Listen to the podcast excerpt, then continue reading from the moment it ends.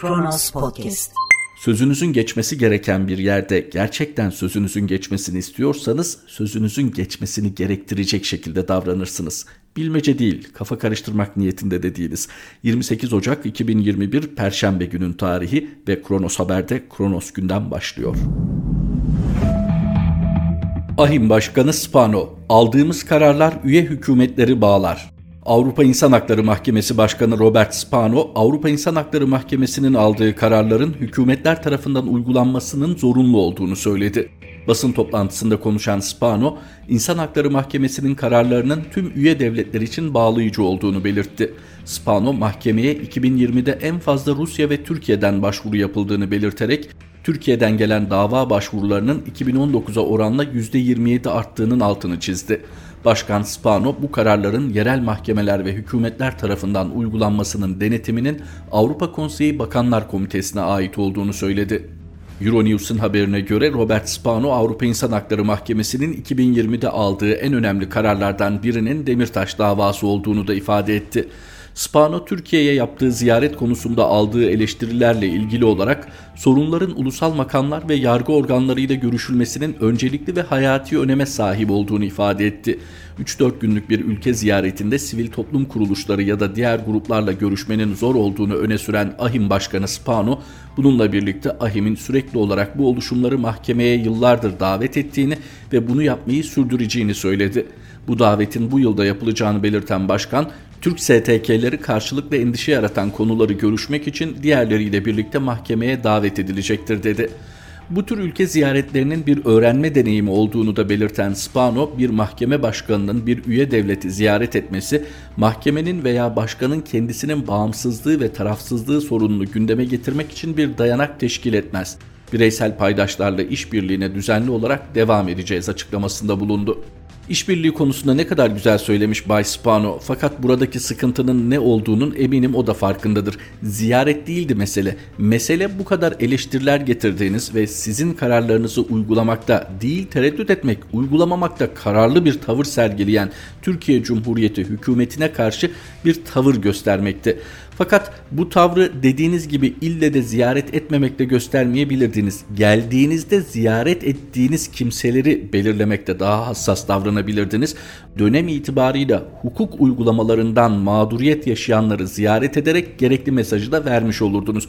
Nitekim aldığımız kararlar üye hükümetleri bağlar cümlesini kurmak zorunda hissetmeniz kendinizi ziyaretinizle ilgili de bir başka ipucu. Öte yandan 3-4 günlük bir ülke gezisi sivil toplum kuruluşlarını ziyaret için yeterli yeterli değil demişsiniz. Bu sembolik olarak da gerçekleştirilebilirdi. Bunu eminim bunu eminim Avrupa'da da uyguluyorlardır. Yani birkaç sivil toplum kuruluşuna yarım saat ya da bir saat ayırmak bu 3-4 günlük gezi içerisinde o kadar zor olmasa gerek. Ama buradaki mesele Türkiye'deki temaslarınızı kim organize etti? Kimlerle görüşüp kimlerle görüşmeyeceğinizi acaba buradan belki de Türkiye'den iyi görüştüğünüz birileri organize etmiştir. AK Parti 5 şirket için kamu ihale kanununda 198 kez değişiklik yaptı kamu ihale kanunu çerçevesinde yapılan ihalelerde usulsüzlük olup olmadığının araştırılması amacıyla verilen araştırma önergesi üzerine konuşan CHP Mersin Milletvekili Ali Mahir Başarır, AK Parti'nin kamu ihale kanununda 60 kez kanun değişikliği teklifi ve 8 kanun hükmünde kararname ile toplam 198 maddesinde değişiklik yaptığını belirterek bir kanunda bu kadar değişiklik olur mu? Bunun sebebi 5 şirket dedi. Söz konusu şirketlerin büyük ihalelere girmeleri için kanunda değişiklikler yapıldı yapıldığını iddia eden Başarır, bu 5 şirket ne zaman büyük bir ihaleye girecek olsa ihale kanunu değişiyor. Birçok usulsüzlük var. Bunların bazısı Sayıştay raporları, bazısı arkadaşlarımız, bazısı da gazeteciler tarafından çıkartılıyor. Mesela OİT tüneli Rize Erzurum arasındaki tünel, bu tünelin yapımındaki bir iş hak ediş 19 bin lira. Bunu Sayıştay raporlarından öğreniyoruz. Peki ne kadar ödeniyor Cengiz İnşaat'a? 19 milyon lira. Bunun hesabını sorabiliyor muyuz? Soramıyoruz. Bakana sorduğumuz zaman cevap alabiliyor muyuz? Alamıyoruz değerlendirmesinde bulundu. Başarır söz konusu şirketlerin arkasında patron diye birinin olduğu şeklinde iddialarda bulunduğunu vurgulayarak vergi indirimi bu beylere, istisnalar bu beylere, sipariş ihaleler bu beylere, sonra genel başkanımız bu 5 şirkete el koyacağız derken ne hakla deniliyor. Herkes şunu konuşuyor. Arkalarında bir patron var diyorlar. Çok güçlü, tek başına karar veren diyorlar. Biz bunu da bir sorgulayalım. Bakalım gerçekten bu 5 şirketle ilgisi var mı bu beyefendinin? İnsanlar bunu soruyor dedi. Başarır devletten ihale almanın şartlarını da şöyle açıkladı. Çok büyük bir hortuma sahip olmak, 2 tane 1 metrelik dişe sahip olmak, 5 ton olmak ve yandaş olmak.'' CHP Genel Başkanı Kemal Kılıçdaroğlu'nun beşli çete diyerek eleştirdiği Limak Holding, Cengiz Holding, Kolin İnşaat, Kalyon İnşaat ve MNG Holding dünyada en fazla kamu ihalesi alan şirketlerin başında geliyor. CHP Mersin Milletvekili Sayın Ali Mahir Başarır'ın gündeme getirdiği konu biliyorsunuz defalarca gündeme geldi, defalarca konuşuldu fakat bir netice alınmadı. Çünkü devlet normal şartlarda devlet olma refleksini göstermiyor. Bakınız ortada bir iddia değil artık bir gerçek var. Bu 5 şirket korunup kollanıyor. Vergi indirimi geleceği zaman ilk sıralardalar. Vergi sıralamasına bakıyorsunuz göremiyorsunuz ilk sıralarda. Kamu ihalesi açılıyor bakıyorsunuz bu 5 şirketin bir ismen çağrılmadığı kalmış. Peki bunca uygulama sizin aklınıza da o soruyu getirmiyor mu? Nedir bunları ayrıcalıklı kılan? Hani ülke lehine çok çok büyük işler yapıyor onun için bir ayrıcalık tanınıyor derseniz bunun da kanunda yeri yok. Peki şu ana kadar ülke lehine yaptığı işler var mı derseniz eğer yol, köprü vesaire inşaat projelerinden söz edecekseniz bunların zaten ücretini alıyor. Öte yandan kamu özel işbirliği denilen sistemle bir de garantili olarak bu işleri yapıyor. Hani hiç kimse para kazanamadığı şartlarda bile onlar tıkır tıkır paralarını kazanıyorlar hazine garantili bu projelerden. E peki nedir o halde onları bu kadar koruyup kollamanın gerekçesi? İşte burada Sayın Başarır'ın da isim vermeden belirttiği bir patron iddiası var. Bu patron iddiası da herhangi birinin uydurması değil. Hatırlayacaksınız 17-25 Aralık sürecinden sonra ortaya saçılan ses kayıtlarında patron diye bahsediliyordu bir kişiden. O kişinin de kim olduğu herkesin malumu Cumhurbaşkanı Recep Tayyip Erdoğan'ın bu 5 şirketin arkasındaki isim olduğu söyleniyor. Normal şartlarda Türkiye Cumhuriyeti Devleti'nin bir hukuk devletinin işlemesi gerektiği gibi işlediği ya da işleyeceği şartlarda bu konu savcıların araştırma konusudur. Bu konu bir suç duyurusu konusudur. Bu konu her şeyden önce vatandaşın ne oluyoruz diye tepki göstereceği bir konudur. Fakat başta medyanın şekillenmesiyle başlayan süreç daha sonra hukukun ilgili bürokrasinin de aynı şekle sokulmasıyla her şey normal, her şey zaten böyle olmalıymış kabulüne dönüştürdü. Tekrar edelim. Kamunun kaynakları ayrıcalıklı 5 şirkete aktarılıyor. Ha iş yapmıyorlar mı diyeceksiniz. Bakınız hesap ortada 19 bin lira hak edişi olan bir projeden 19 milyon lira ödeme almış diyoruz. Bu normalde soruşturulmaz mı? Bu mahkemelik bir konu olmaz mı? Belki de gerçekten 19 bin lira yanlış belirlenmiş bir ücretti ki o zaman niye girdiniz bu ihaleye ve kabul ettiniz? 19 milyon lira olması gerekirdi. Bunun da o halde ihalenin başında belirtilmesi gerekirdi. Evet ihalenin gerçekleşmesinden ve projenin tesliminden sonra anlaşılır bir takım ek giderler olabilir. Ama 19 bin lira nerede? 19 milyon lira nerede? Kaldı ki bu 19 milyon lira kamu ihale kanununun neden 198 kez değiştirildiğini açıklamaya da yetecek bir meblağ değil. Türk Tabipleri Birliği'nden bakanlığa sağlık çalışanlarının %15'i aşılanmadı. Sağlık çalışanlarının %15'inin hala aşılanmadığına dikkat çeken Türk Tabipleri Birliği, Sağlık Bakanlığı'na açık mektupla çağrıda bulundu. TTB %10-15 oranında sağlık çalışanı ilk etapta aşılanamadı. Tüm sağlıkçıların aşılanması tamamlansın dedi. Koronavirüs salgınında sağlık çalışanlarının en riskli grupta yer aldığını, 28 Ocak itibarıyla en az 359 sağlık çalışanının COVID-19 nedeniyle öldüğünü belirten TTB, Covid-19 pandemisiyle mücadelede en önemli aracın aşı olduğunu ifade ederek şunları kaydetti. Tüm dünyada olduğu gibi ülkemizde de en riskli grupların başında gelen sağlık çalışanlarına ilk ve öncelikli olarak aşı uygulanmaya başlanmıştır. Ülkemizde gecikmeli olarak başlanan aşılama uygulamalarıyla birlikte sağlık çalışanlarının çok büyük kısmı kısa sürede büyük bir uyum içinde ilk doz aşılarını olmuşlardır. Ancak aşılamaya ilişkin gerekli bilgilendirmelerin yapılmaması, sürecin belirsiz olması, zaman darlığı, sisteme dair bir takım eksiklik ve aksaklıklara bağlı olarak yaklaşık %10-15 %15 oranında sağlık çalışanının ilk etapta aşılanamadığı görülmektedir. Emekli ve fiilen çalışmayan hekimler aşılanamayan gruplar içindeyken daha sonra aşılanacak gruplar arasına dahil edilmiş ancak tüm tıp öğrencileri, sağlık öğrencileri ve pandemi döneminde fiilen çalışmayan sağlık çalışanları kapsama alınmamıştır. Türk Tabipleri Birliği'nin açıklaması bu şekilde. %10-15 çok büyük bir oran gibi görünmeyebilir. Fakat sözünü ettiğimiz salgınla mücadelede en ön safta çarpışmak zorunda olan sağlık çalışanları sağlık çalışanlarının dramatik öykülerine maalesef zaman zaman rastladık medyada. Durum bu iken öncelikle onların aşılanması gerekirken niçin bu %10-15'lik kısım henüz aşılanamadı?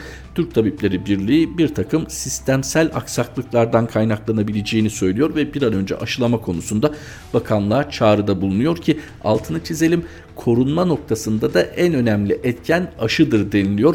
Peki aşı konusunda ne durumdayız dersiniz? Aşı yok ama projesi var. Erdoğan aşı projesi üreten 3. ülke olmakla övündü.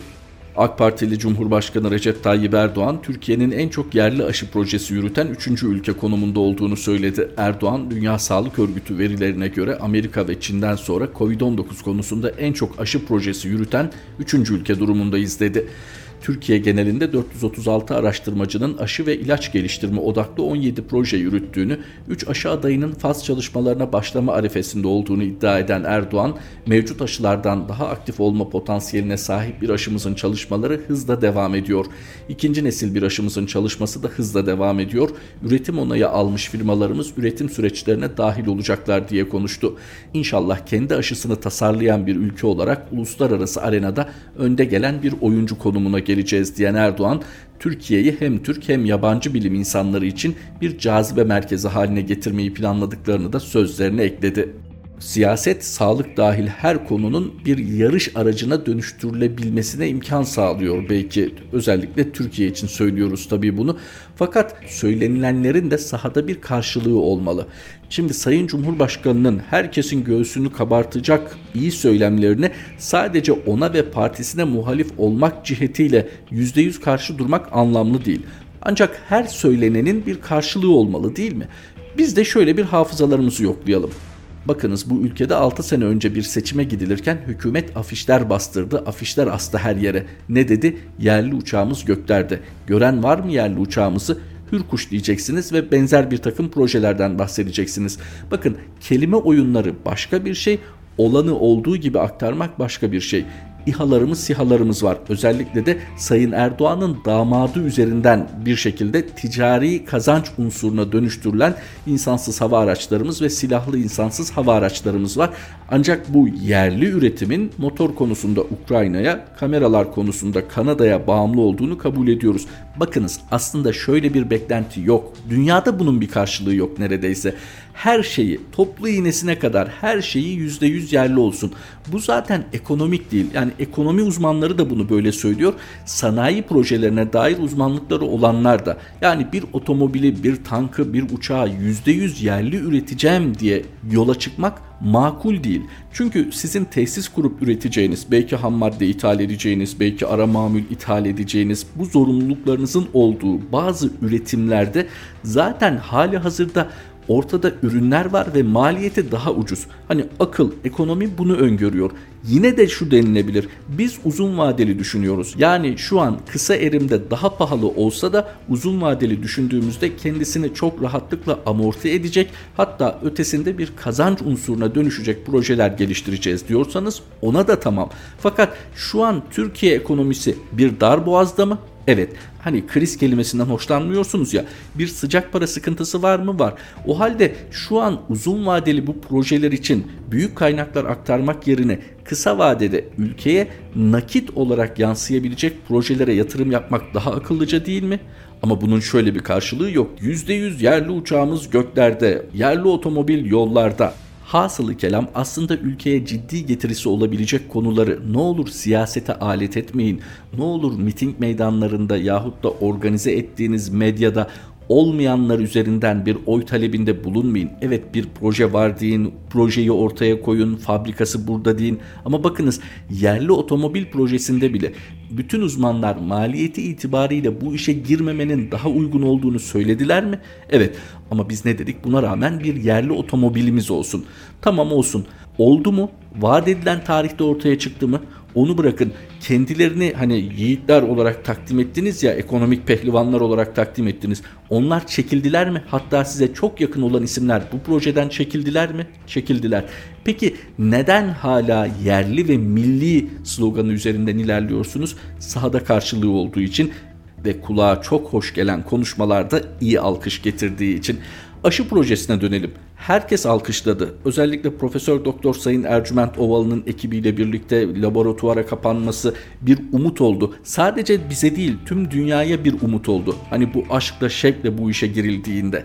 Ama böyle bilimsel bir uğraşta hemen vatan, millet, bayrak unsurları öne çıkınca anlaşıldı ki buradan da bir şey çıkmayacak. Ha çıkmaz mı? Tabii ki çıkabilir. Fakat siyasete dönük söylemler, hani bilimsel çabayı mutlaka gölgeliyor. Dünyada en çok aşı projesi üreten 3. ülkeyiz. Çok güzel. Peki aşı nerede? Tamam belki başka ülkelerde çok daha geniş imkanlar olduğu için bizden çok daha çabuk aşılar üretildi, ortaya konuldu. Bu projeler devam etmesin anlamına gelmiyor. Tabii ki devam etsin, üretilsin. Fakat biliyoruz ki daha önceki yerli ve milli söylemleri otomobil, uçak, uzay teknolojisi gibi konularda bu söylemler hani insanların gönülleri okşansın diye üretilen bu ifadeler aşı konusunda da çok büyük bir soru işaretine dönüşüyor. Oysa biz gerçekten inanmak istiyoruz. Saadet Partisi ile ilgili yeni iddia Asil Türk'le Kurtulmuş ittifak görüşmesi yaptı. Saadet Partisi milletvekili adayı Ali Aktaş, Saadet Partisi Yüksek İstişare Kurulu üyesi Oğuzhan Asiltürk'ün ittifaklarla ilgili karar seçime bir hafta kala verilir sözlerine yönelik eleştirilerine devam etti. Aktaş Asil Türk'ün açıklamalarına Saadet Partisi padişahlıkla yönetilmiyor diye tepki göstermişti. Ali Aktaş dün de yaptığı açıklamada ise Asil Türk'ün partiyi kongreye götürmek istediğini ve parti içi darbe planladığını iddia etti. Aktaş Twitter'da yaptığı açıklamada Oğuzhan Asil Türk'ün bu süreçte Saadet Partisi'nin tabanından habersiz olarak AK Partili Numan Kurtulmuş'la görüşmeler yaptığını ifade etti. Aktaş Saadet Partisi tabanının haberi yok ama Numan Kurtulmuş son süreçte defalarca Oğuzhan Asil Türk'le görüştü. Numan Kurtulmuş Asil Türk'ün ittifaka katılma kararında muhtemet aracı konumdaydı. Saadet seçmeni aşağıda Numan Bey'i Erbakan'a ihanetle suçlarken bu görüşmeler sürüyordu dedi. Saadet Partisi'nde 2010 yılında Numan Kurtulmuş'un partiden ayrılmasına yol açan süreçle ilgili olaraksa Aktaş, 2010'da olaylı kongre sonrası Erbakan Hoca konutunda bir gruba Numan buraya gelecek ve konuşacağız derken birden ayağa kalkıp o kongre kararı almadan buraya gelemez ve sen onunla görüşemezsin diye bağıran Asil Türk Erdoğan'ın yanında saf tutmak için Kurtulmuş'la görüştü ifadesini kullandı. Parti tabanının Tayyip Bey'den 3 bakanlık alacağız, mecliste grup kuracağız denilerek ittifaka ikna süreci sürdürüldüğünü ifade eden Aktaş, bu yapılan at pazarlığı milli görüşün haysiyetini pazara çıkartmak,'tır Böylesi bir ittifak Saadet Partisi'nin davasını yok edecek bir cinayet girişimidir dedi. Ali Aktaş kendisi aynı zamanda avukat, bir hukukçu ve Saadet Partisi'nden milletvekili adayıydı. Özellikle de 15 Temmuz'dan sonraki yakışıksız iftira niteliğindeki çıkışlarıyla daha çok adını duyurdu.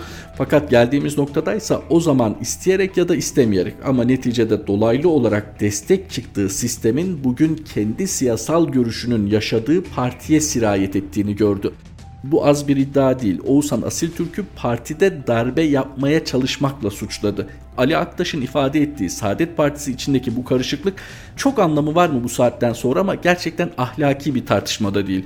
Çünkü yaşına, kıdemine, hareket içerisindeki geçmişine hürmetle Yüksek İstişare Kurulu Başkanlığında tutulan Oğuzhan Asil Türk öyle bir tablo çiziyor ki sanki bu partinin bir genel başkanı yok, bu partinin bir tepe yönetimi yok. Sadece bu parti Yüksek İstişare Kurulu ve onun başkanından ibaret.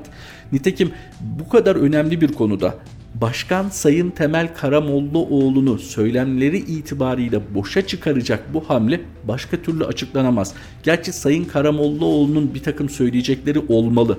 Onun söyleyecekleri daha anlamlı kılacaktır ama Ali Aktaş'ın ifadelerini de yabana atmamak lazım. Saadet Partisi içinde yine bir kırılma yaşanmak üzere. Numan Kurtulmuş deneyimini zaten unutmuyordur taban büyük bir ihtimalle. Tabii gelinen bu noktada Ali Aktaş'ın ifade ettiği bazı gizli adımların, önceden atılmış gizli adımların açığa çıkmasında Cumhurbaşkanı Sayın Recep Tayyip Erdoğan'ın Oğuzhan Asil Türk'ü ziyareti etkili oldu. Yine onun siyasi başarı hanesine yazılabilir mi? Evet yazılabilir. Çünkü bu hamleyle Saadet Partisi nasıl bir karar verirse versin tabanda olası bir tereddüt Cumhur İttifakı'na artı olarak yansıyacak. Yazık ki yine ahlak ve ilkeselliğin ayaklar altına alındığı, alınacağı bir süreçten söz ediyoruz. Kronos Haber'de öne çıkan başlıklardan Kronos gündemi aktardık. Hoşçakalın. Kronos Podcast